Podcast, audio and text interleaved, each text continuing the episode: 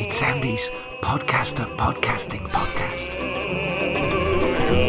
Two, one, two, one, two, one, two. Episode 37. Hello from La Jolla. Ah, hear that? Got a garbage truck in the alley. Again.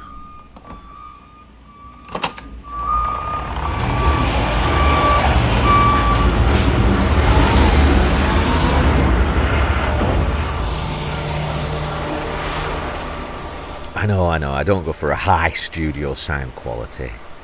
I do prefer the real.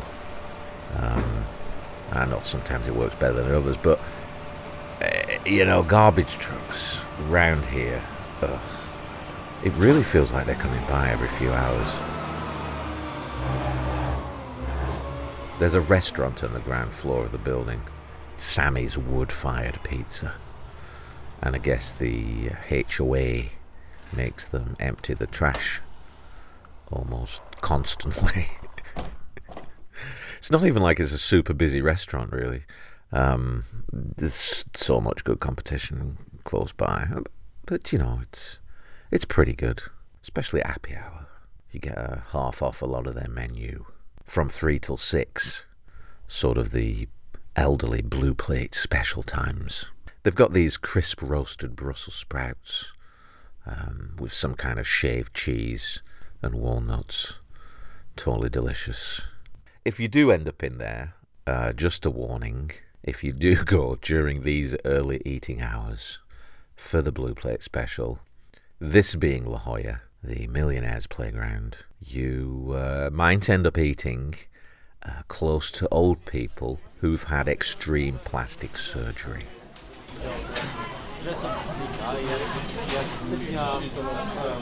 Daddy, Daddy. Just a minute. Let's get the uh, cheese pizza with pepperoni on the side, short rib tacos, and uh, two orders of Brussels sprouts. Daddy, What? are they wearing masks? No, stop staring. But are they? No, they're not. Please, stop staring. Very rude. Oh, stop acting like an adult. Stop it, the pair of you, or we'll go upstairs and eat quiche. But are they masks? No, no, they're not. Can you just, can you just keep your voice down? They probably got burned or something. No, it's not. It's not that. Look, it's plastic surgery. They've made a choice. It's an operation they've had to stretch and inflate their skin so that they trying to look younger than they are. They do not look young. No, they don't. But can we please? Can you just keep your voices down, please? So, yeah, I don't know what's going on with some of the old people around here because it's not a good look. It's creepy. I think natural old age can be sort of beautiful, real, whereas having strange, bloated doll faces is actually frightening. And literally frightening. A couple of them scared the shit out of me coming out of the elevator the other day. Two of them just sort of appeared, hovering in my peripheral vision, like the gentleman from Buffy the Vampire Slayer. I had a jump scare. One minute I was just coming out of the elevator, the next minute, there they were. They were lucky I didn't scream Walking Dead and try and push them over the balcony. Instead, I recovered and just sort of laughed and held open the elevator door for them. It is a little bit uncomfortable because I think they knew what I was thinking. How could they not? When you give a grown man a jump scare with your face.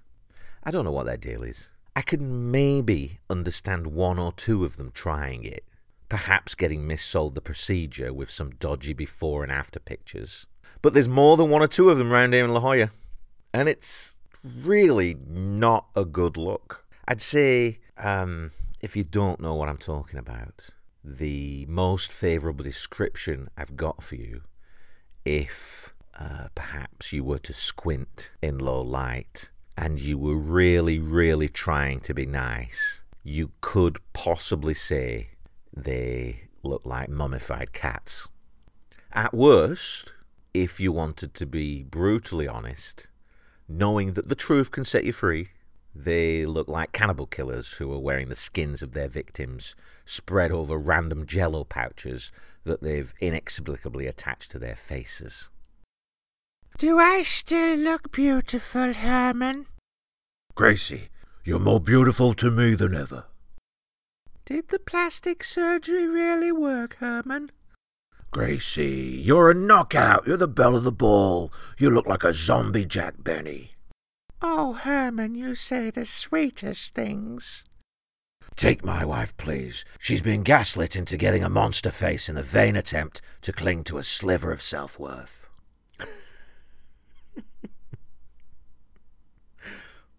So, what else has been going on? It's mid November. There's a bit more ocean fog in the mornings, and I've been running every day on the beach down to the pier. I'm really starting to get into my stride again. It's been uh, kind of slow, hard going, uh, coming back from being very overweight. And I've been doing this mincing pseudo jog for a while. Um, but now I'm starting to feel good. I feel like I might be legitimately running and covering ground, which is nice. Beautiful mornings, barefoot running, very lucky. Really beautiful out there. It's the best way to start the day. See dolphins most days.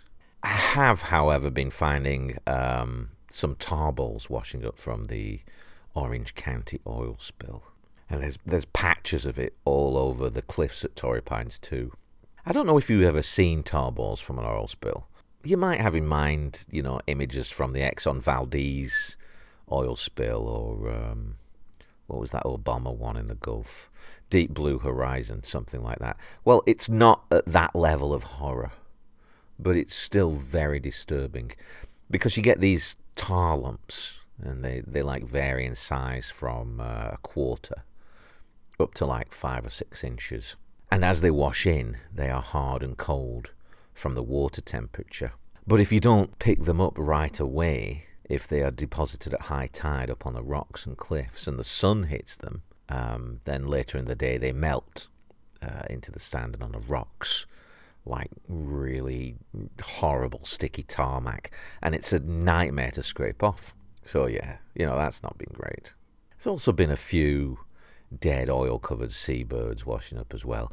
Again, you might uh, not have experienced it, but it's it's not like Exxon Valdez. It's just just been a few birds, um, exactly three to be precise, two cormorants and a gull. But the shores are supposed to be an ocean preserve, Andy. How is that happening? Yeah, I know. It's almost like the ocean is all connected together or something in like one big planet wide ecosystem. Still, I'm sure the most powerful people in the planet uh, and the world scientific community will figure out a solution uh, to these kind of things at the big climate conference in Glasgow. What's it called? COP26. Catchy name, that.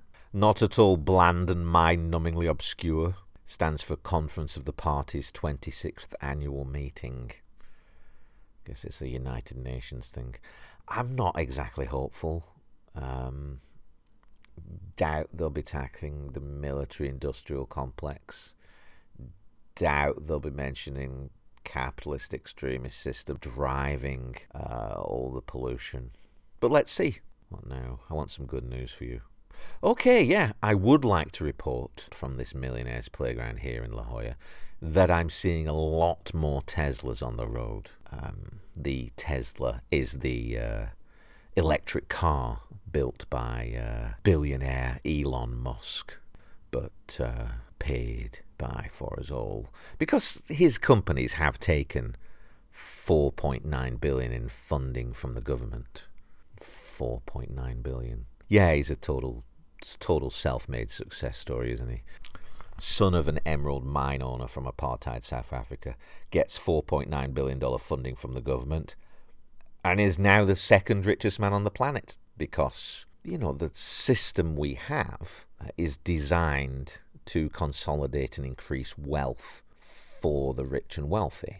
And I find it really hard to conceptualize a billion dollars, just what one billion dollars is. And, you know, he has 270 billion of them. Um, I've been thinking a lot about modern monetary theory and defence spending because defence spending is a huge part of the local economy here in San Diego and the military in general.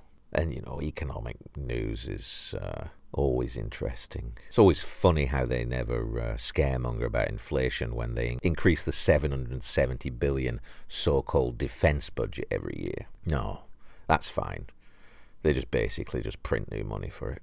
But yeah, just grasping what 1 billion is is very hard. Because if you were to think about it in terms of time, 1 million seconds is just 11 and a half days. Whereas 1 billion seconds is 31 and a half years. God, just think about that. It's mad, isn't it? Just let that sink in.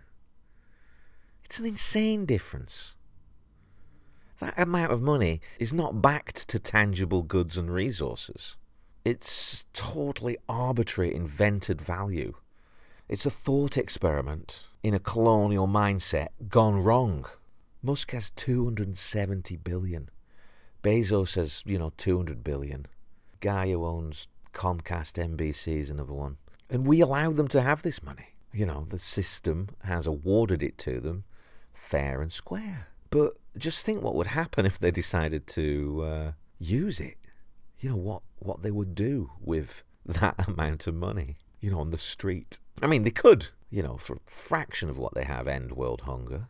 Or, you know, they could just wander around buying all the surplus housing with cash um, and keep the houses empty. it's mad. Please look it up, try and think about it. The system is so broken. I think I'm going to have to listen to some economic podcasts soon.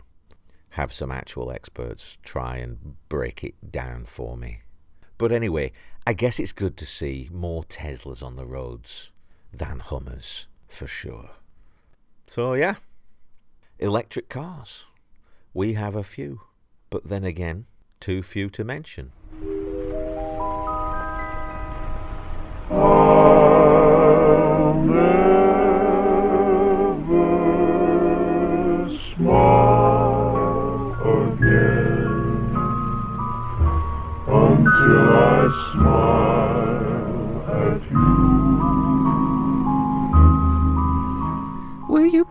Tesla, Herman? I want to save the planet. Anything for you, Gracie. I'll buy you five of them. Oh, Herman, you do love me. Gracie, I love you like a wildfire consuming the world's last tree. Oh, Herman, you say the sweetest things. I was worried you'd let them put me on an iceberg and float me out into the ocean. Don't worry, Gracie. They can't Frankenstein us. Pretty soon there won't be any icebergs left.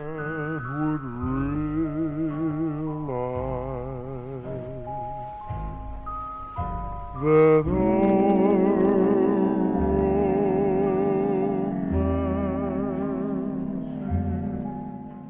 Shall I turn the lights out?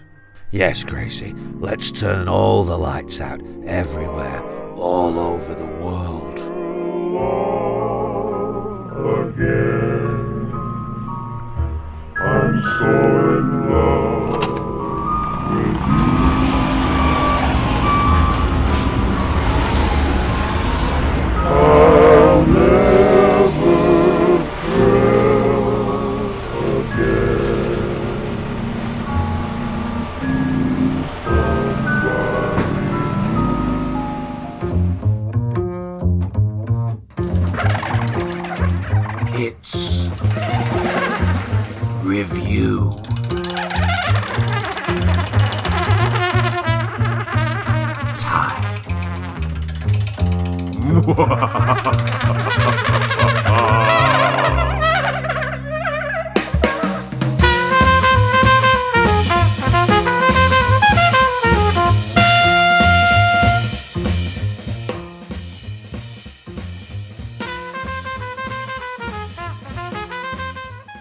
Today I'm reviewing Hello from the Magic Tavern, a long running improvised comedy show out of Chicago. This podcast, begun in 2015, tells the story of host Arnie Niekamp and his life after he accidentally fell through a portal and into the land of Foon, a fantasy realm of magic, elves, monsters, and butthole obsessed talking badgers. Arnie fortunately had his podcasting equipment with him when he fell through the portal, and he's been slowly documenting his exploration of Foon in a weekly podcast broadcast back to Earth from a tavern called the Vermilion Minotaur. Most episodes comprised of Arnie engaging in banter with two bar regulars and boon companions, Chunt, a shapeshifter who pretty much stays as a randy talking badger, and Usidore, a pompous and incompetent wizard in the mould of uh, Terry Pratchett's Rincewind from the Discworld series. New people and creatures uh, of Foon pass through the bar, and Arnie and his chums interview them as the uh, core of each show, with Arnie trying to discover uh, more and more about this strange world. Um, he's like the fish out of water Arthur Dent in Middle Earth. And uh, the wizard Usidore is on hand trying to recruit people for his quest to defeat the Dark Lord and uh, the badger uh, is just there attempting to get laid and have a good time. It's a good fun time at the bar. Arnie explores and tries to understand the world, and the cast come and make fun of him as they build and describe this place week on week. One of the great things about how this show is built is uh, that whenever a guest or one of them says anything about Foon, following the classic improv rule of yes and taken to absurd levels, anything anyone mentions becomes part of the actual lore of the world. So, you know, one of the side gags for long-time listeners is that we get the bonus fun of hearing them scramble around the sometimes ridiculous and hastily made ad lib universe uh, created on previous episodes. So, for example, uh, when Chunt makes an off the cuff joke about elves having three buttholes, from that moment on, all elves on Foon have three buttholes. And if an improvising guest comes on the show and references elves, he may or may not have to account for their anatomy. And yes, it's a writer spoof of uh, fantasy worlds, very much descending from the original satirical spoof of the genre, the 1969 book Bored of the Rings. And like that book, the show ridicules the genre with uh, humour that spans bawdy dick jokes to more subtle and well developed comedy that is delivered more often than not with perfect timing. So the show is improvised, uh, which means it is unscripted beyond the rules of the world built into the show and certain plot points um, that they've sketched out within you know very loose arcs of their four season run so i guess i should ask what do you know about improv and what do you know about chicago um, i'm fortunate enough to have passing acquaintance with uh, both things having lived in the Windy City for eight months when I first emigrated here, and also in a previous life in the UK. I dabbled a bit in performance comedy for a few years. So, what should you know? Well, Chicago has been this superb incubator of storytelling and performing talent for a good 30, 40 years now. You know, with theatre, drama, music, and comedy.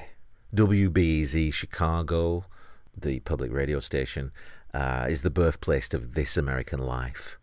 And then you've got, you know, Second City, Improv Olympics. And uh, certainly when I was there, um, it was a very affordable place to live uh, and rent in uh, one of its many cool neighborhoods. And this bred a really vibrant and active art scene. I remember when I moved there uh, that I wrote to people in England that Chicago was like having an Edinburgh Fringe Festival on your doorstep 365 days a year. And within that carnival of arts, across the city's many small independent theatre stages and back rooms and bars, um, there's also this thriving improv scene.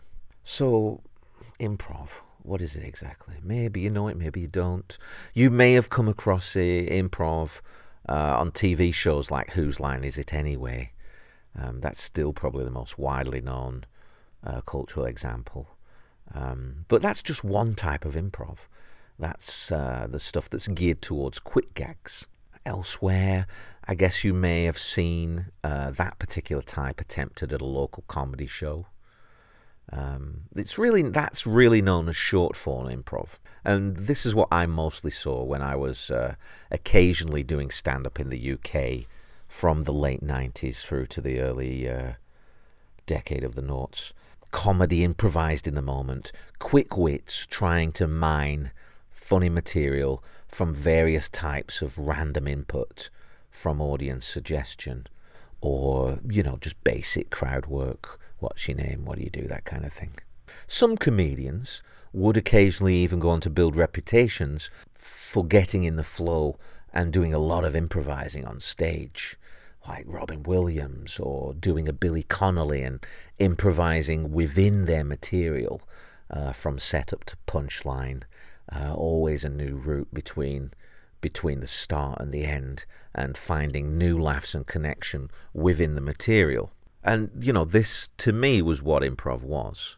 And sometimes it was mixed up uh, with this artful theatrical tradition of appearing to improvise, which is, you know, equally wonderful when done well. It's a mixture of earned stagecraft and, you know, memory for jokes and material and phrasing. Eddie Izzard is a master of the spur of the moment improvised ad lib, but, you know, once you see his tour, multiple times in a run. The mastery is not so much in the improvisation of material, but in selling of a deeply practiced and scripted material as improvised. Equally so, you know, you've got brilliant character comedians like Al Murray's Pub Landlord who effortlessly work an audience in character while having a pre written response for every person's name and occupation in the English language. So when I emigrated to Chicago, and I found this amazing art scene, and then I also found this improv scene, which was unlike anything that I'd come across in London, Birmingham, or Edinburgh. Um, a much bigger and deeper improv scene that I've seen anywhere since. And within the scene, I discovered that there are cliques and even um, an industry of improv education that's that's sprung up, which I guess sort of pulls from the profitable continuing tool development classes that actors are kind of forced to take uh, all the time uh, to uh, keep themselves fresh while trying to get roles. And so you've got this this scene, and naturally, the benefits of the scene is there are a lot of places to perform. There are more people doing it, and it really develops uh, into something quite brilliant. So that's a very quick overview of the scene. Um, just to set the stage to say that this podcast, Hello from the Magic Tavern, is as superb a product of this fertile Chicago improv hop house as you will find.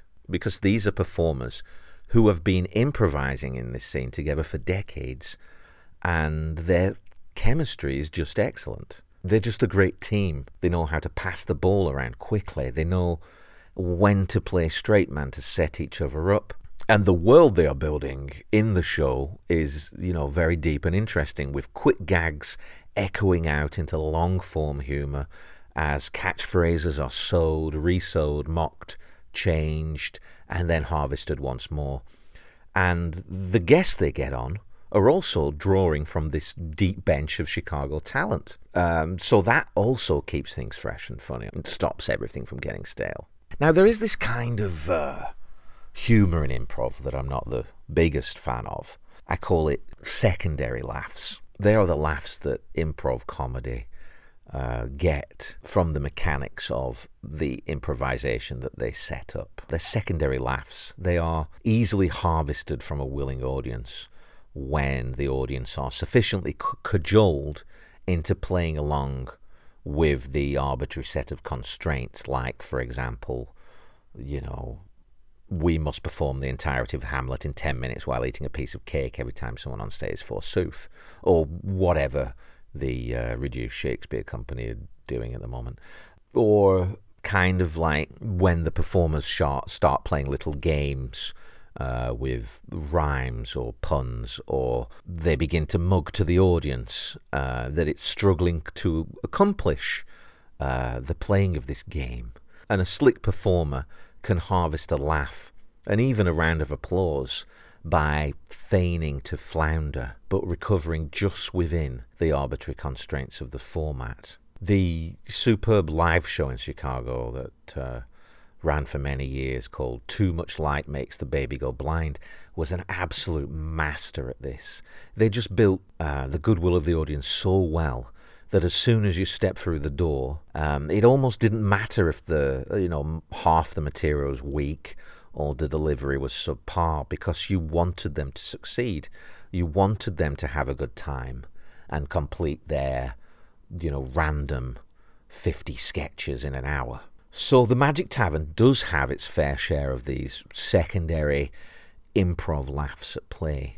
But even in this, they handle it with such a light touch that you barely recognize it's happening. Um, their secondary laughs are like, can this new elvish character who's just shown up in the tavern actually speak elvish? How far can we push this improv performer with the uh, improv kayfabe that everything is is purely conjured at the moment and not uh, privately rehearsed at all, or the product and culmination of extensive performance, character work, and stagecraft. How far can we push this guy to make up the elvish language on the spot? And it's fun to be in on the joke to see how uh, the new improviser can possibly wriggle out of such a suddenly intense scrutiny uh, of hastily improvised elvish phrases. The show is an absolute pleasure. Do get on board and enjoy it. Hello from the Magic Tavern gets five stars, two thumbs up, and Ibble Dibble. Number five, Dibble with one Dibble Ibble, calling number four, Ibble Dibble with two Dibble Ibbles. Ah! It was the best I've ever done. Gotta be a bit of LARP. Lightning bolt! Lightning bolt! Sleep! Lightning bolt! Lightning bolt! Sleep! Let's see what else. And a Grabthar's hammer. By Grabthar's hammer you shall be avenged.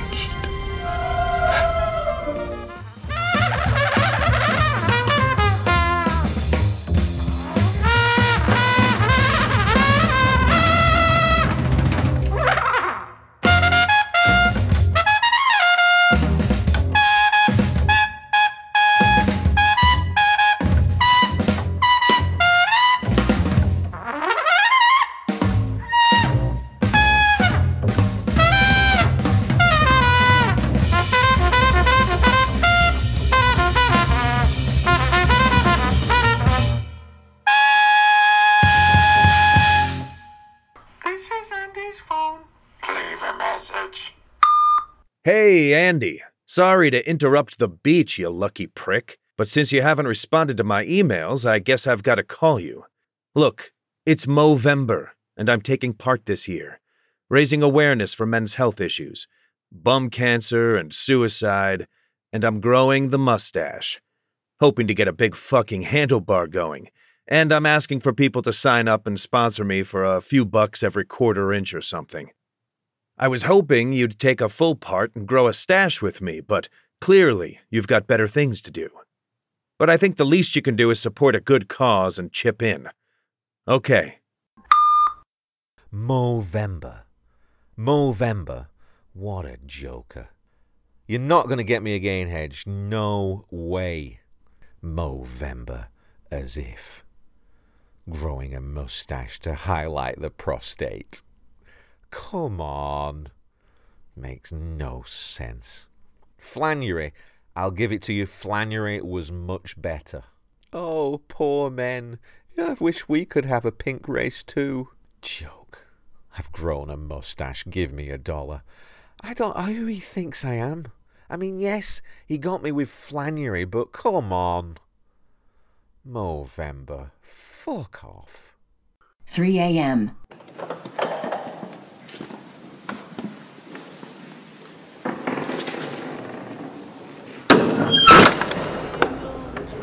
I don't mind if I live too long. I'm afraid I'll die. So I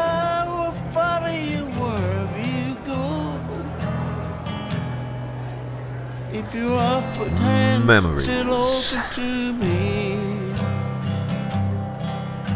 Strangers on this road we are on. Thinking We about improv has two, we are really spun me down memory lane. to Birmingham, England, late 90s and into the first decade of the new millennium. You see, if you ask me what was hands down the best improv I've ever seen, then I would have to say it came from that time and one man, my old friend, Ian McDermott. No, you won't have heard of him. He wasn't exactly famous. Local legend for sure amongst the Midlands comedy scene, but not a slick headliner. He was a grafter. In fact, he was probably called a new act for an endlessly long time, doing opening spots at gigs for free for decades, just for the sheer fun of it. And for the quantity and quality of laughter I experienced watching him over the years, and from the memories that I have now of him at the Midlands Arts Centre and on small stages at the back of pubs all over. And then I've got to say, hands down, of everything I've ever seen, I would have to say the best laugh I ever had was watching him. And yes, I've seen great stuff all over. Professional big name comedians of all types and stripes. Been down the Edinburgh Fringe many times. Hen and Chickens in London back in the day. I'm even a little acquainted with Chicago and all those great Harold teams they produce. Yeah, I've probably seen more than my fair share of improv. I've seen nights of glory with everyone smiling, glowing with the moments they've witnessed, laughter echoing off the walls fit to wake the dead, connections and spark of inspiration that cut as deep as any of the best art, Shakespearean in its beautiful reflection of the human condition. And then, of course, the other times dull nights, empty rooms, empty rooms where the eyes of your finest friends and lovers are dodging to the corners of the curtains in embarrassment, nights of pain, stillborn inspirations, desperate chuckles dragged from bored punters like dead horses, or worse, the terrifying big crowds loud and obnoxious, drunk and too full of themselves, like trying to perform in a room full of medieval kings screaming for a jester, and also kind of annoyed that you're not famous, and therefore maybe not worthy of their attention or respect, but also unwilling even to give you a chance. And it's fifty-fifty whether you can win them over if you have the balls and you can intimidate and soothe and spellbind them with a few words. It's a weird alchemy. Performance, comedy. But the best improv I've seen, well, that was the stuff from Ian.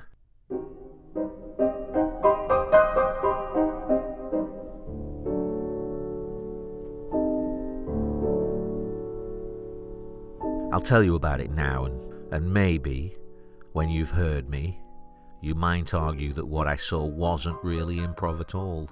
And maybe it was, and maybe it wasn't. But it was still the funniest stuff I've ever seen on the stage. And by funny, I mean really funny.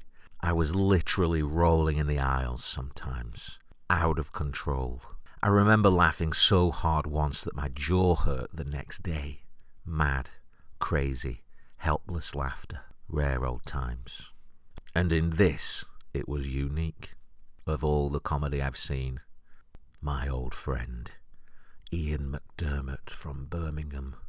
He was a real salt of the earth brummie, and you've probably never met him, and that's sad, as it's truly your loss.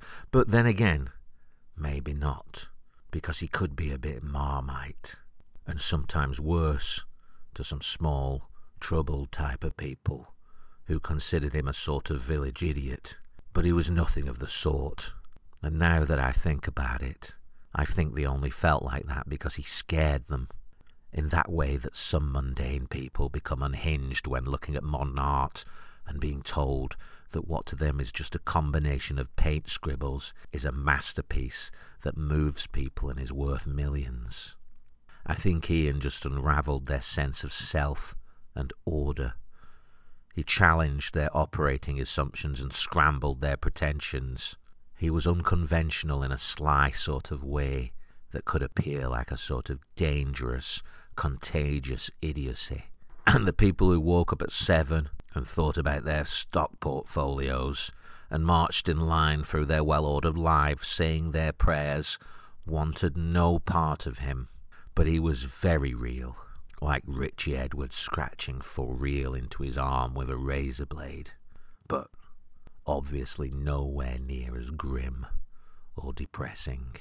Just a genuine dude, a one off. And to me, and those who were lucky enough to count him as a friend, he was sort of a wonderful holy fool. At times he could make you feel like you'd fallen into a sitcom or something. You know how Andy Kaufman would do a bit and take it too far until it became uncomfortable? Well, it sometimes could feel uncanny like that with Ian. Like he was doing a bit. All the time, non stop, and the bit was called Ian McDermott. And sometimes you'd catch a twinkle in his eye and you'd swear he was a genius, and that you and the whole world were just his straight men in this surreal routine of his own invention.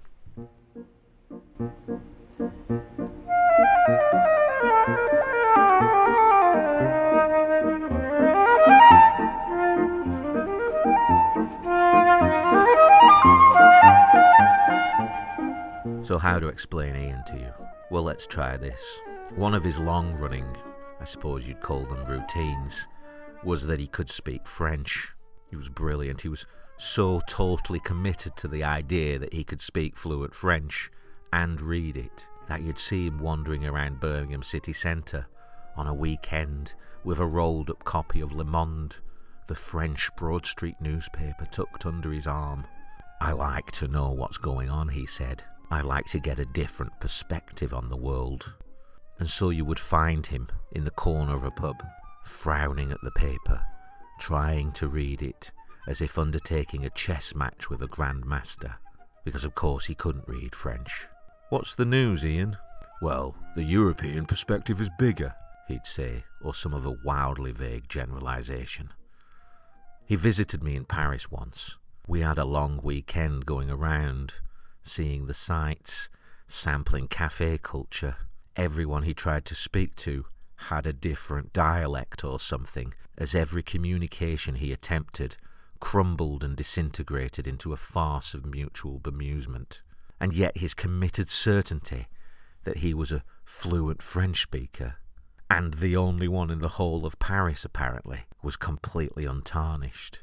And if you wanted to settle the matter in plain terms, asserting that it was clear that he could not actually speak French, well, then you were just falling into his trap, and he would continue to proclaim his French fluency with a calm, fanatical certainty that would splinter your reason to pieces like a stone gargoyle flattening a straw hat.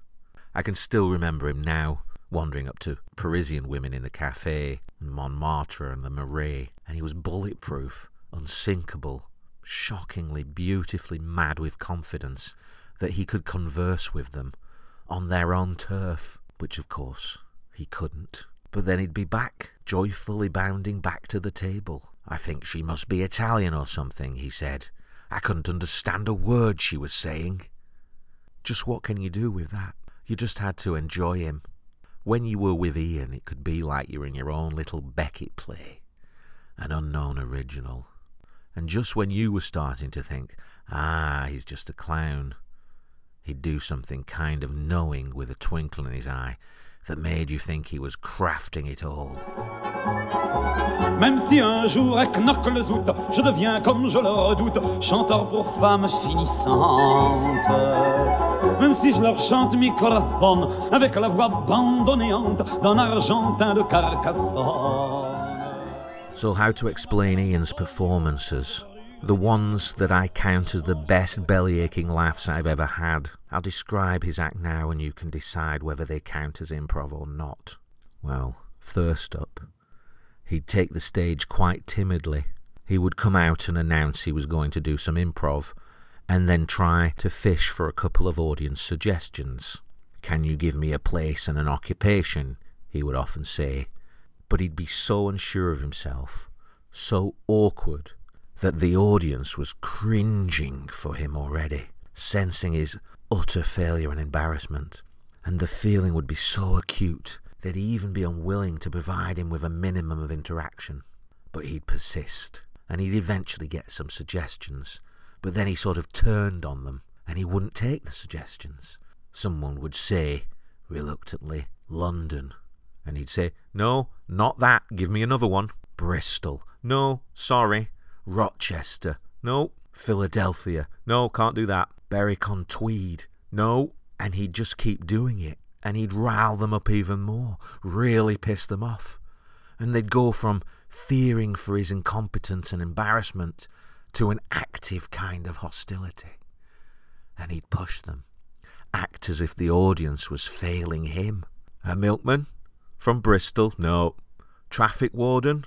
Bricklayer? No, done that. Try again. Something else. And he'd keep this going for what felt like a painfully long time until he would eventually and begrudgingly accept a place and a job, let's say, a plumber from the city of York.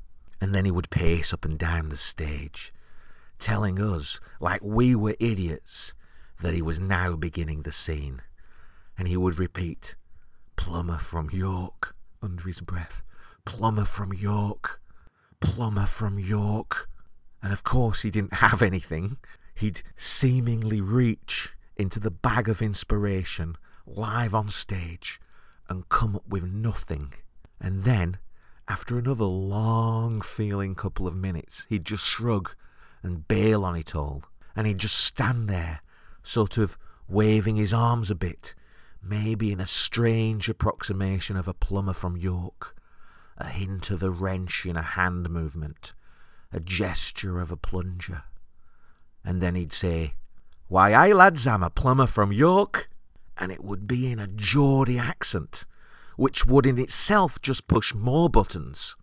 We'd all just seen him reject Newcastle and Sunderland, where the accent is from, not two minutes before, from someone begrudgingly forced to provide him with a place name. And then, with the crowd definitely against him, and if the compère hadn't pulled him forcibly off the stage by that point, you might be in for a real treat. And he might go into one of his classic standbys, like the Gibraltar Monkeys bit, or Woody Allen searching for Osama bin Laden. The Gibraltar Monkeys was one I particularly liked, for in this bit he would attempt to improvise an interview between himself as a TV news journalist and a monkey on the Rock of Gibraltar about whether or not they felt more British or Spanish.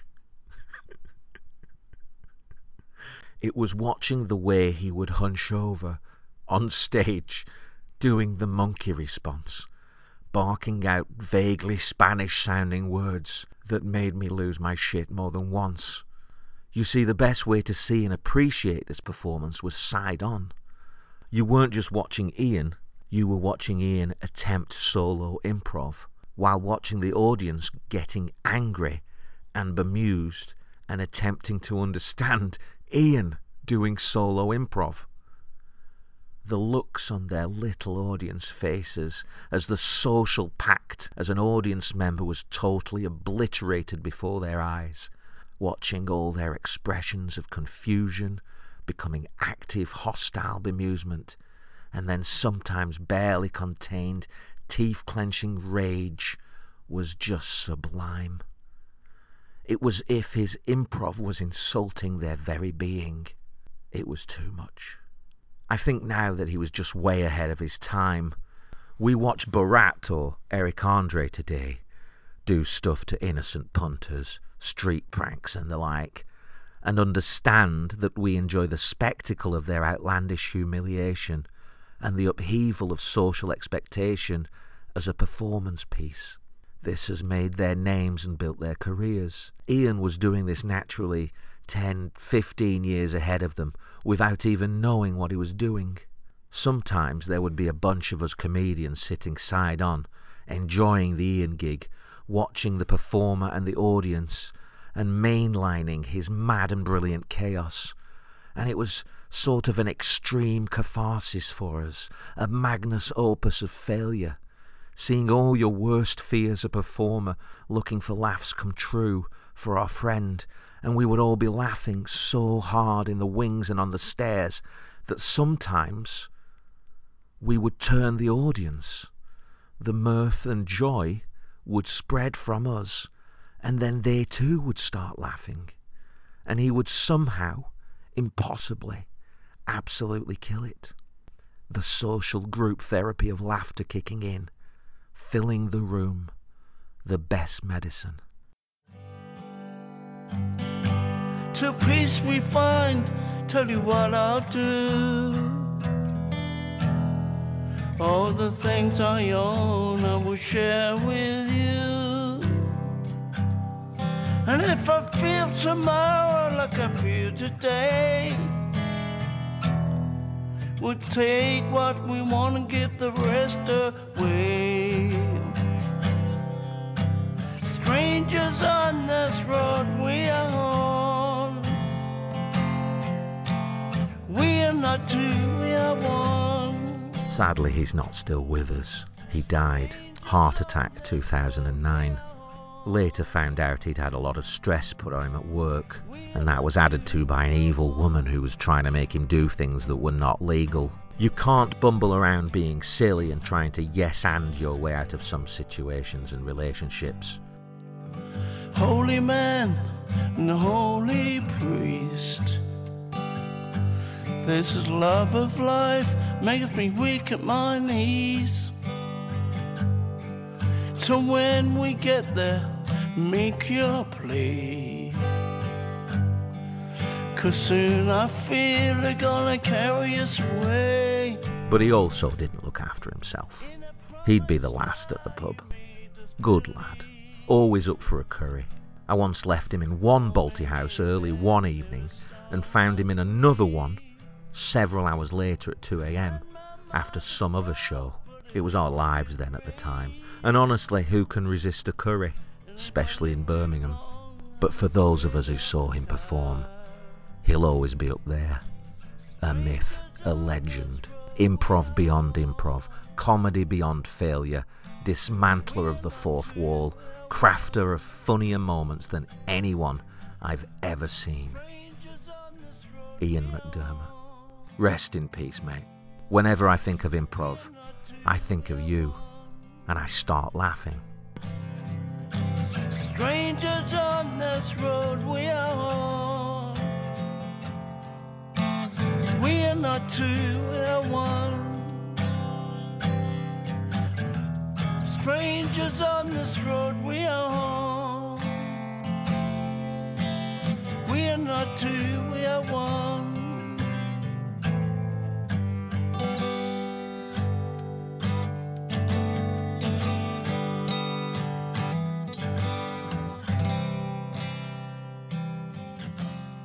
That's a wrap. Thanks for listening.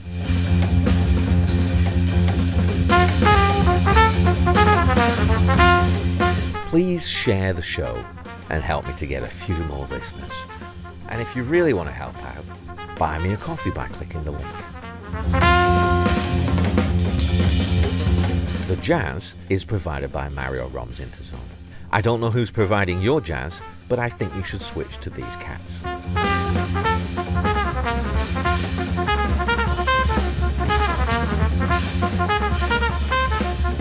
Andy's Podcaster Podcasting Podcast is sponsored by the American Shoe Council, celebrating over 40,000 years of bipedal history. Shoes. It's how you protect your feet.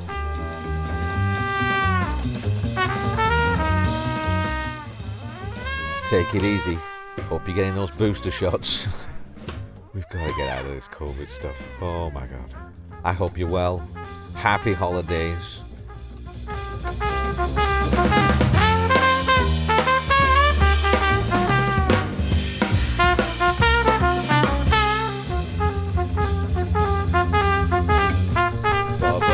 Bye.